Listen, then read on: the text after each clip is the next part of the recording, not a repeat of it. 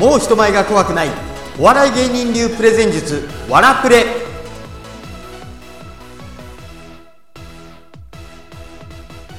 こんにちは。ザニュースペーパーの桑山源です。今日は滑舌よく聞こえる裏技という話をしたいと思います。滑舌よく聞こえる裏技。もう滑舌っていう言葉はかなり今一般的になってきたので大体の方お分かりになるとは思うんですけれども、まあ、一応念のために滑舌とは何かという話をしておくとこの滑舌というのは言葉を発する時に一音一音がきちんと聞こえるということなんですよね。でなんでこの話をするかというと僕がものすごく滑舌が得意だからというわけでは全くなくむしろ大の苦手なんですよ僕ニュースペーパー入る前にはあの声優養成所にいたんですけれどもその時にも本当に苦手でした、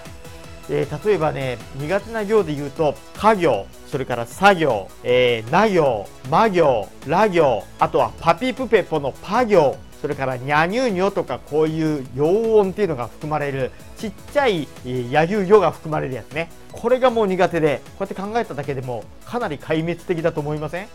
そうなんですよ。ニュースペーパーに入ってからもですねもう本当に先輩たちに「お前は滑舌が甘い滑舌が甘い」ってものすごい言われたんですよね。何を言ってるかわからないとかそういうふうに言われてものすごく苦手意識あったんです。この滑舌の特訓方法っていうのはいくつかありましてまず有名なところで言うとこの割り箸これを使う方法なんですよね。この割り箸を口にこうやって挟むと唇の動きが使えないわけです。この唇の動きを使わずに、ベロの動きだけで滑舌を特訓する。要は、ベロの筋肉を鍛えて、歯切れのいい音を出すという特訓をします。あいうえをかきくきこちゃしししょ、みたいな感じですよね。あとは、そうですね、口を縦に開けるっていう方法もあります。日本人って、あ、い、う、え、おとか、いとか、えの時に口を横に引っ張るんですよね。横に引っ張ると次の言葉の口になる時に余計な力がかかってしまってその口になりきらないまんま音が出てしまうだから滑舌が甘くなるという現象が起こるとだからあまり引っ張らずに縦に開けるようにあ、い、う、え、お、あ、い、う、え、おっていうふうに横じゃなくてあ、い、う、え、おっていうふうに縦に開けるように意識する。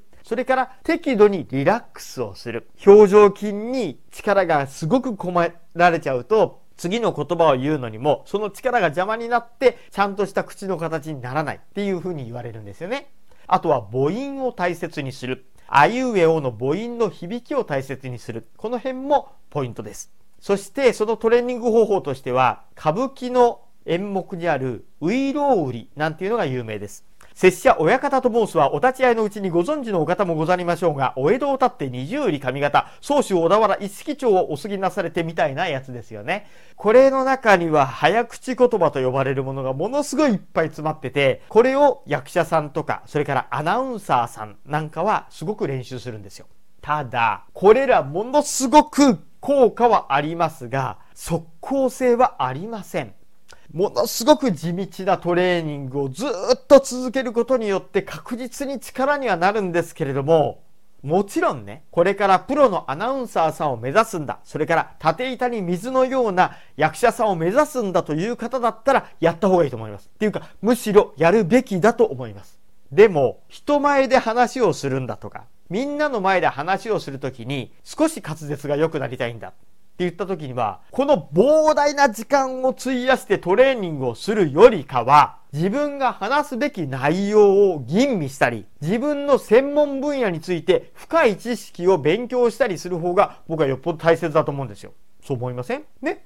じゃあ、どうすればいいかというと、そこはお任せください。私、桑山、物草のプロです。この滑舌をどうにかしてクリアしたいなと思った時に、ニュースペーパー入ってからいろいろ考えたんですよ。ねせっかくプロのお笑い劇団に入ったんだから、ちゃんと訓練すればいいものを、どうにかして楽できないかなと思って、いろいろ考えたんですよ。で、ニュースペーパーの話が出てきたので、その話をすると、ニュースペーパーというのは政治家をネタにすることもあるんですよね。私が入ったのは、ちょうど2003年ぐらいだったんです。で、ニュースペーパーっていうのは歴代の総理をやってる方が主役だったりするんですよ。じゃあここでちょっと聞いてみたいと思います。今までの総理大臣の中で人気があった総理大臣って誰だと思います？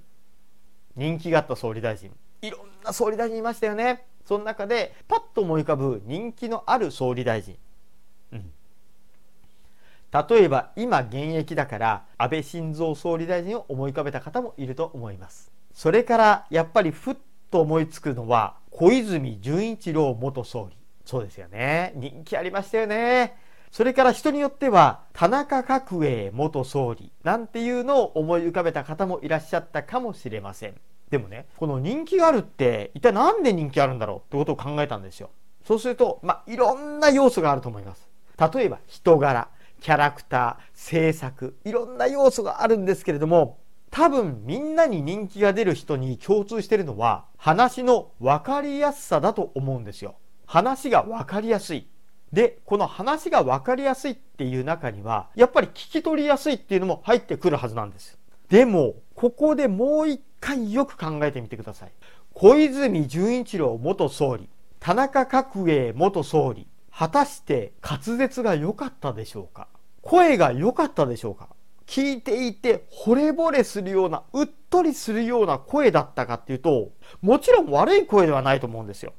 個性的な声だと思います。だけれども、そんなにうっとりするような、森本レオさんのようなね、そういうような声かというと、そうではないと思うんですよ。ね。じゃあ滑舌が NHK のアナウンサーとか、あの、他のプロのアナウンサーみたいに、ハキハキシャキシャキと言葉がポーンとこっちに来るかっていうと、そうでもないと思いません？これがね、不思議だなと思うとこなんですよね。僕はニュースペーパーに入ったんがちょうど2003年、小泉純一郎総理が現役総理だった頃です。小泉総理役をやっていたのは、松下明さんという先輩。この人のネタが面白くて、ずっとこう袖から見てたりとか、あとスライド係やったんで、客席の後ろからこう見てたんですよね。で、そう見てるうちに気づいたことがあったんですよ。何かというと、小泉さんって2つ特徴があるんですよね。一つは親しみのある喋り方。うん。これ田中角栄さんもそうなんですよ。親しみのある喋り方をする。この話はこの話で長くなるんで、今回はこれは置いときます。もう一つ、小泉さんに特徴的なのは、ワンセンテンスで言い切るっていうことなんです。具体的に言うと、短文で言い切る。まあそのまんまなんですけど、短文で言い切るっていうことなんです。例えば有名なフレーズで、痛みに耐えてよく頑張った感動したみたいなのがありますよね。たった2秒か3秒の中で、痛みに耐えてよく頑張った、感動した、って2つの文章で構成されてるんですよ。で、これを考えた時に、あ、そうかってふと思ったんです。何かというと、滑舌が多少甘くても、文章の歯切れがいい文章を喋れば、歯切れよく聞こえるっていうことなんですよ。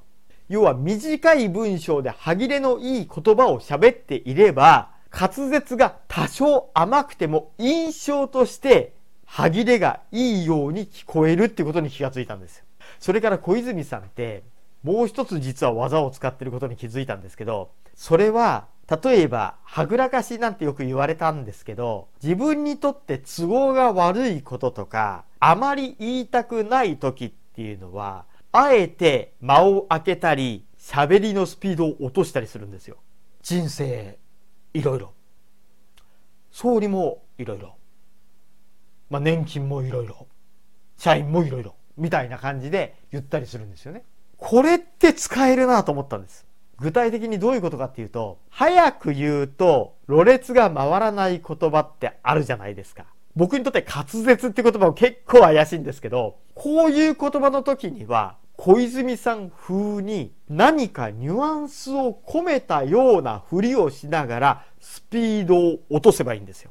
例えば、滑舌よく聞こえる裏技っていうと、もうかなり怪しいんですよね。でところが、今回お届けするのはすごいですよ。滑舌よく聞こえる裏技。みたいな言い方をすると、さほど違和感なく、まあ多少大げさにやってるので、